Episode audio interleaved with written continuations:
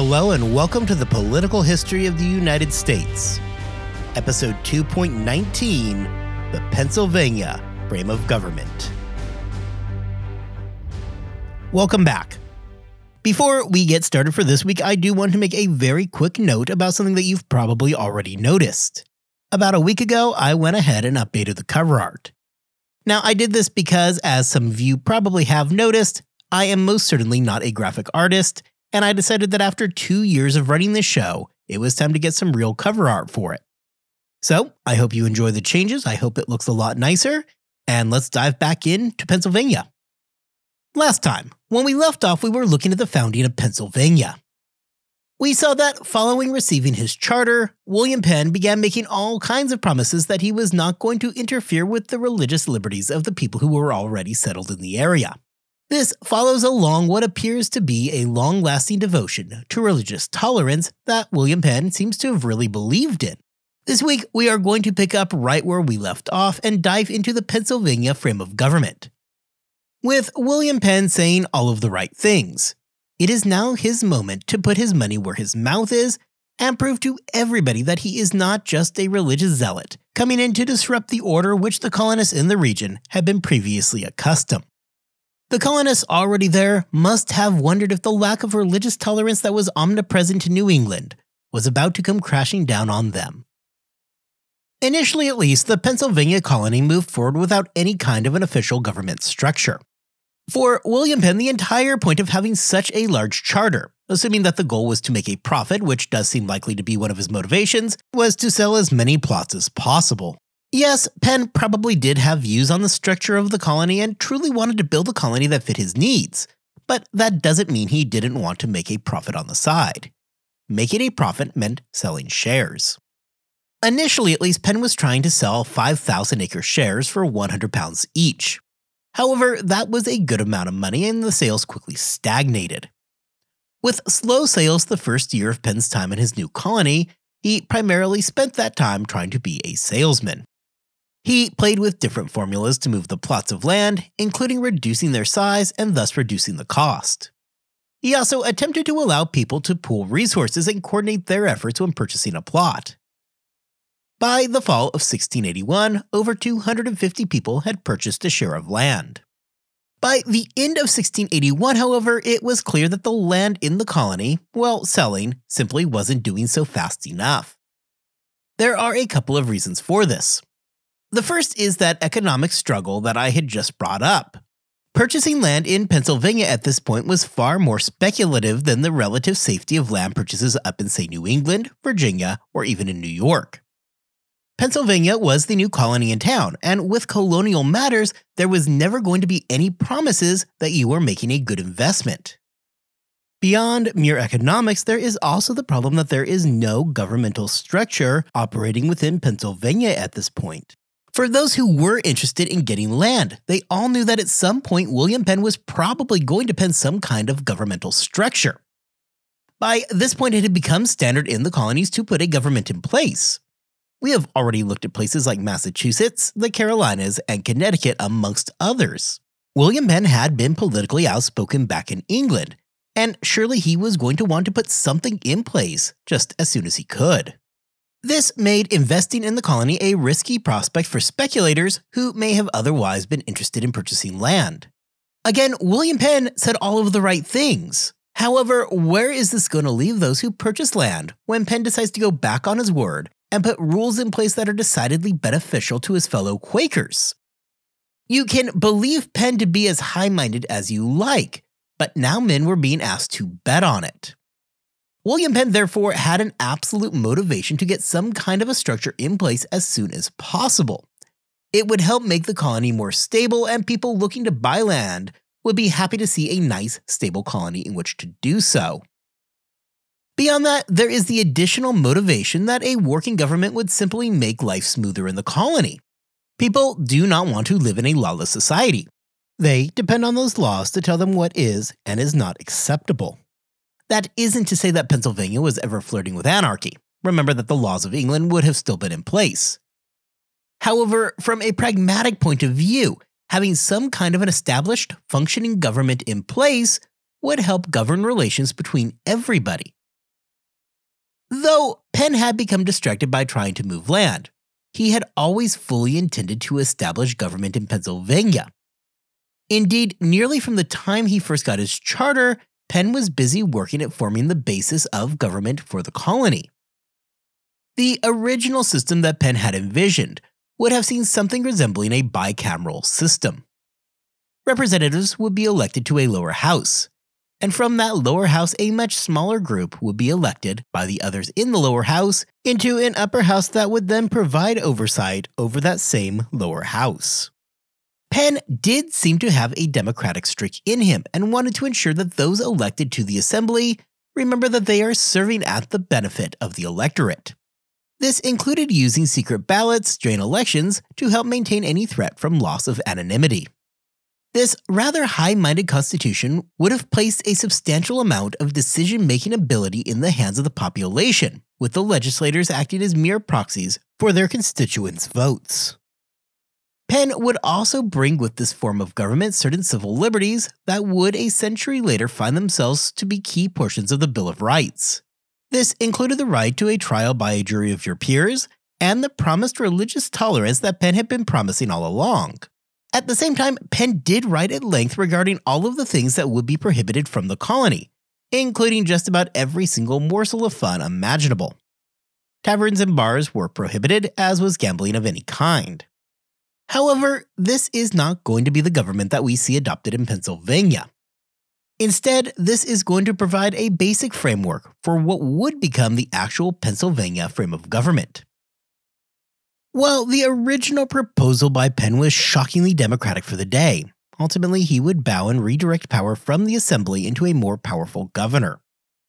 This aside, however, the Pennsylvania frame of government truly was a stunning document in the moment. It is arguably the most liberal governing document that would be produced in the colonies, with the exception of an amendment to the frame of government itself at the beginning of the 18th century, right until the run up to the Revolution itself. Penn opened the frame of government with a preamble that went into detail about the necessity of government. During this, Penn discussed the divine right by which governments exist. He settled on two primary principles of government. The first was to terrify all evildoers. Secondly, to cherish those that do well, which gives government a life beyond corruption and makes it as durable in the world as good men shall be. Penn would further elaborate that governments were a necessity and served three primary ends.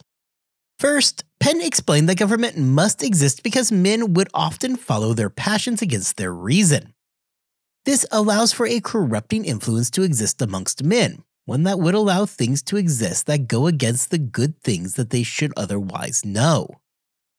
Penn likewise understood that a government needed to be modeled to fit the population and not the other way around. In other words, each society has its own specific issues to them. The government should be designed to reflect those issues specifically.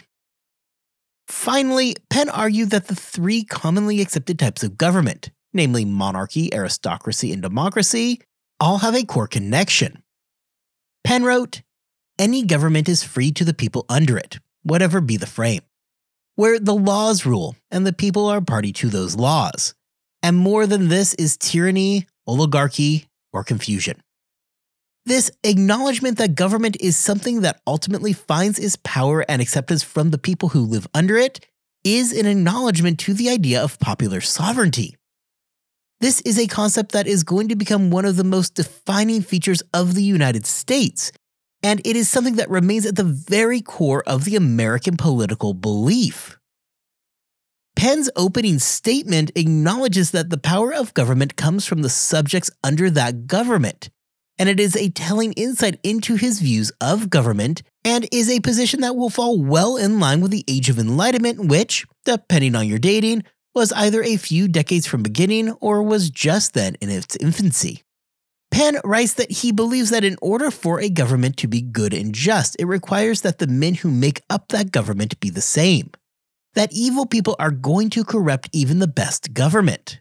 Penn wanted the government of his colony to be run by intelligent men, men of virtue and high morals.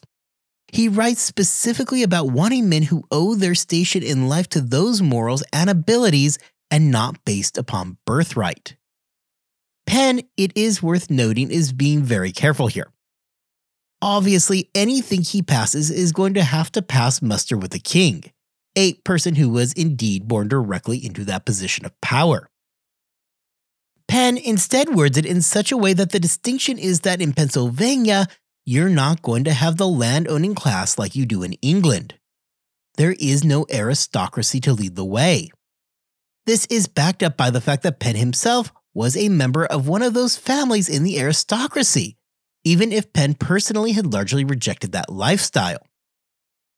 Penn wraps up the preamble by saying, To support power is reverence with the people, and to secure the people from the abuse of power, that they may be free by their just obedience, and the magistrates honorable for their just administration.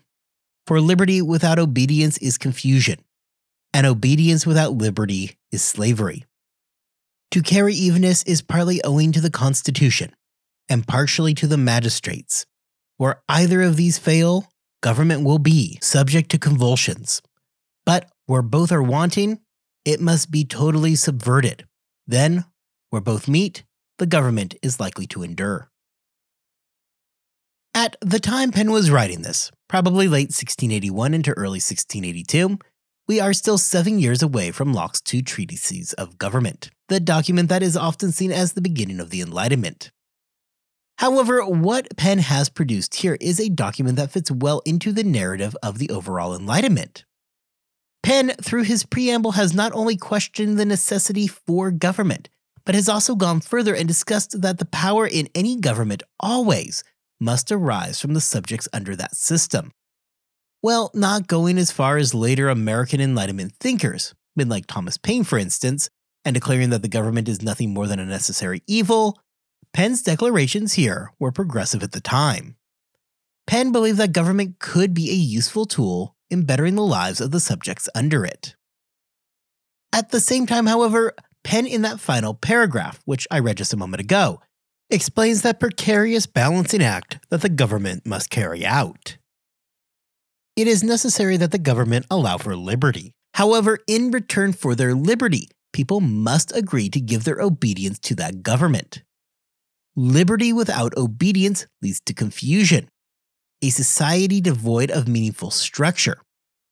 On the other hand, should a government demand obedience but deny liberty, those living under that government are nothing more than slaves to that system. A stable government is one where those two forces can be balanced and can exist harmoniously with each other. Well, I could continue waxing poetically regarding the preamble by Penn. Let's move on and look at the actual nuts and bolts of Penn's government. Initially, when considering how he wanted to design the government, Penn had hoped for a decidedly more democratic system. We discussed earlier today the plans he had in the Pennsylvania Constitution for what would have been the most liberal colony by a pretty good margin. Penn ultimately would have to back off some of his loftier ambitions. This is likely due to a mixture of political pressure, plus concerns over the more pragmatic ability of his government to be sustaining for the colony. What we are left with, the frame of government, is both more conservative in application than his original plans, yet remains a relatively liberal document in its execution. The structure of the frame of government largely falls in line with the things we have previously seen in other colonies. The main source of power inside of Pennsylvania fell to the governor, who, along with an elected council, would make the laws. The assembly acted as a check on the powers of the executive, though they themselves could not pass laws nor even suggest laws. Rather, the main objective of the assembly was to ratify or reject the laws sent to them by the governor and the council. This system functioned essentially as a bicameral system, the council being the upper house and the assembly being the lower house. The governor of the colony would be allowed a triple vote in the council, which made him the most powerful single person within the colony. Once the council passed a law, it went down to the Assembly to be ratified or rejected. The electorate of Pennsylvania was going to be made up of the freemen of the colony. Penn further defined the freeman as being every inhabitant that shall be a purchaser of 100 acres of land and cultivated at least 10 of those acres. Freed servants would be considered freemen as long as they owned at least 50 acres. though they would be required to cultivate at least 20 acres of that plot. The third path to becoming a freeman was any member of the colony that was not held in servitude that paid a scot and lot. A scot and lot essentially means that they were paying their taxes. Initially, Penn had wanted the assembly to be 200 seats, though it was expandable up to 500 seats. Also included was strict term limits. Penn wrote in section 4 that, after the first seven years, every one of the said third parties that goeth yearly off shall be incapable of being chosen again for one whole year following, that so all may be fitted for government and have experience of the care and burden of it. The concept of term limits was an interesting addition to the frame of government. It meant continually high turnover. However, it was also a method by which to spread the ultimate burden. It kept any one person from being too powerful within the assembly because ultimately they would end up getting temporarily booted out every few years. Yet, at the same time, it ensured that there would be a constant flow of fresh blood into the assembly, which would then hopefully in turn help fend off the risk of stagnation. There are other key portions of the frame of government that are worth mentioning. Penn showed his interest in seeing progress within the colony. Penn gave the council the right to build public schools, as well as issued rewards for authors of useful sciences and inventions. Penn's frame of government came with the standard feature that the Assembly could hear legal cases as necessary, which I'll speak more about in just a moment. Another key provision of the frame of government was that the council would divide itself from time to time into four distinct committees for the better management of the colony. These committees included a committee of plantations, a committee of justice and safety, a committee of trade and treasury, and finally a committee of manners, education, and the arts. In addition to the frame itself, Penn also proposed what are known as the laws agreed upon in England. These are the laws that Penn had already penned regarding the liberties that the colonists would enjoy within the new colony. Well, there are a number of these. I'm going to highlight some of the more interesting ones. First, there are several anti bribery provisions in place. In fact, right after Penn establishes what a freeman is, he sets forth laying out the punishment for a politician accepting bribes. Penn is clear that elections shall be free and voluntary, and that any elector receiving any reward or gift in meat, drink, monies, or otherwise would forfeit their right to elect. Penn would also write that briberies and extortions would be severely punished. Likewise, Penn wrote that the courts shall be open and justice neither be sold, denied, or delayed. The concept of open courts is something that would go on to form a core part of the legal system of the future United States. Further, on the topic of justice, Penn, keep it in line with English law, did make a provision for jury trials with the traditional 12 peers. He likewise included a provision giving the accused the right to know the allegations against them, as well as 10 days to prepare for trial. A minimum 10 days notice to prepare for trial following the filing of an indictment continues to be a standard right throughout the American judicial system. The legal system under Penn also included features such as bail and an interesting provision that all fees in cases should be moderate. This push to control legal fees is interesting and at least took into account an attempt to be a fairer administration of justice. After all, those with means would be far less affected by legal fees than the poor within the colony. There is even a rudimentary asset forfeiture feature in the laws, which would allow the government to seize a felon's land. The government could seize land in order to pay the injured party back. In the case of capital felonies, one third of the offender's property would go to the next of kin of the victim, with the remaining two thirds going to the family of the condemned. In the aspect of civic improvement, Penn established that all children within the province over the age of 12 should be taught a useful trade. Penn wrote that, To the end none may be idle, but the poor may work to live, and the rich, if they become poor, may not want. This, when combined with the earlier mention of the council having the responsibility to build public schools, means that Pennsylvania was going to have a minimum and mandatory education requirement. This both is going to help prevent poverty while ensuring a more educated electorate moving forward. The new laws would include provisions for the kind treatment of servants, as well as a mention that all scandalous and malicious reporters backbiters, defamers, and spreaders of false news against either the magistrates or private persons shall be accordingly punished as enemies of the peace and concord of the province. There is little information out there to go into Penn's motives on this article, however, we can make some educated guesses. As a Quaker, Penn had been part of a highly persecuted group for most of his adult life. Such laws in place would help curtail any future attacks on himself and the Society of Friends. However, this particular law would also ensure that the government would be immune from receiving too much criticism, which would upset the status of the day. This provided a shield against overly critical writings about the government that Penn may have feared could upend his system. While not overtly a Quaker colony, these laws may have been put into place to help avoid a situation where Quaker hegemony was challenged within the colony. On religion, Penn would, as promised, grant religious toleration to the colony. However, let's be clear that religious toleration only went so far. Religious tolerance for Penn meant that all sects of Christianity should be tolerated. In order to be considered one of the freemen of the colony who could vote or hold office, it was still required that you believed in the Almighty and Eternal God to be the creator of the, upholder, and ruler of the world. For office holders, there was an additional rule that they must profess faith in Jesus Christ. At a bare minimum, this means that in order to escape religious persecution, you are going to have to have some faith in God. Being an atheist simply was not going to work in 1680s Pennsylvania.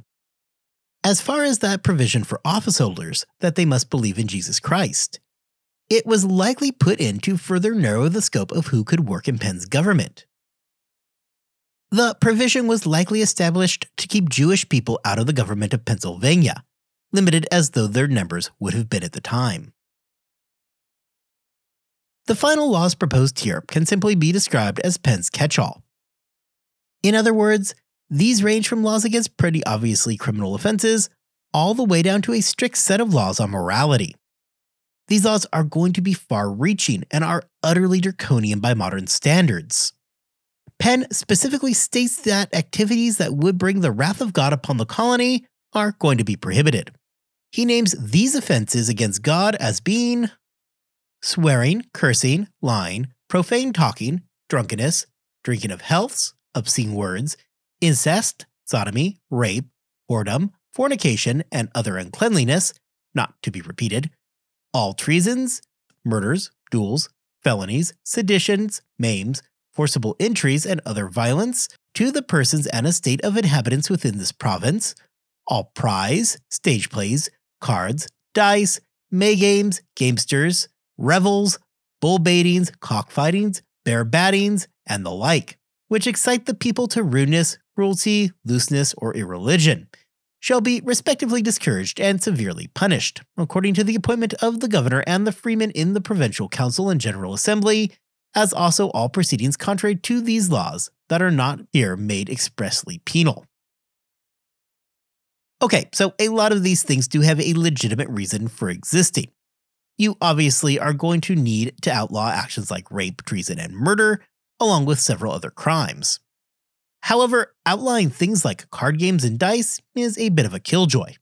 Yet, Penn goes even further and outlaws things such as rudeness and cursing. Now, in all fairness to Penn, it is not the first time that we have seen strict morality laws put into place throughout the colonies. This final provision shows just how much power Penn had over Pennsylvania, and his interest in ensuring not just a functional government, but a strict public morality. The frame of government was completed in April of 1682 and was all set to be voted on at the Chester Assembly that we discussed last time. The Chester Assembly, if you'll recall, took place in early December of 1682. Unfortunately for us, there is little in the way of information that we can rely upon to know exactly what debates took place at this assembly. What we do know, however, is that the frame of government, that document that we have spent literally all this episode talking about, was rejected at the conference. What we do know is that the conference took issue with the size of the government itself. The concern was that having such a large government would prove cumbersome to manage. There is also likely a concern that by having such a large government, it would act to limit the power of any single seat. There was also the practical considerations with having such a large assembly. a 72 member council and an assembly of at least 200 people is going to be a rather demanding number for a colony that is still limited by its size. There are only so many talented men to go around. With at least a temporary rejection of the frame of government, William Penn was forced to consider changes to it. Initially, at least, it appears that he instead turned his attention to the prospect of designing a new city, Philadelphia. However, it was no secret that should the colony find success, they were going to need to have a functioning government sooner rather than later. The next chance for Penn to get a government passed came during the First Pennsylvania General Assembly, held from March 10th until April 14th, 1683. Among the things that the General Assembly set out to do was adopt an official government during the meeting, Turning back to the previous year's frame of government, a series of modifications were proposed. To deal with the burdensome size of government, the Assembly worked towards reducing that size. The result is that the Council was reduced from 72 members to a paltry 18. The Assembly of 200 was reduced to just 54 members. The second immediate problem that appeared was that the Assembly was not thrilled about having a role of purely approving and rejecting legislation. The Assembly wanted the right to propose legislation as well. This is something that the now much smaller Council would have been anxious to avoid. As the most powerful member of the colony, William Penn was not thrilled about the prospect of a more powerful assembly either. This is going to continue to be a sticking point for years to come as the assembly would continue to clamor for more power, while Penn and the council found themselves working to keep the assembly in a role to limit their ability to personally legislate. The outcome of the First General Assembly of Pennsylvania is a passed, though altered, frame of government. This new frame of government, often known as the Frame of Government of 1683, featured a smaller government with the reduced numbers I mentioned a moment ago. Likewise, some of the dates of the elections were modified, but that was more out of pragmatism of wanting to avoid making people vote during the depths of winter than for any ideological reasons. This should hopefully also explain to all of you why I have spent all of my time today explaining a government that ultimately would never be adopted. The frame that we are going to see in 1683 is basically just the frame of 1682 with a handful of modifications. Among the other modifications to note regarding the frame of 1683 was a clarification that the frame would also control for the lower counties, which had been recently annexed into Pennsylvania. As a friendly reminder, the lower counties are now modern day Delaware. For William Penn, the events of 1683 cannot be viewed as anything other than highly successful. Not only was his proposed government approved, but with the now reduced size of government, Penn's personal position was elevated. Despite there only being 18 council members as compared to the previous 72, Penn managed to retain a triple vote in the council. With so few members, Penn would be better able than before to completely dominate Pennsylvania policy. So long as he could get some of his Quaker friends into positions of power, he could have a colony that was able to preach religious tolerance while still being a colony run and dominated by the Quakers. Next time, we are going to wrap up our introduction to the Pennsylvania colony. We are going to spend our time looking at how the frame of government worked in practice, as well as the developments and disputes in those early years in Pennsylvania. Until then, I hope you all have a great two weeks, that you are staying healthy and staying safe. And I will see you back here in two weeks' time as we work on tying a bow around the founding of Pennsylvania.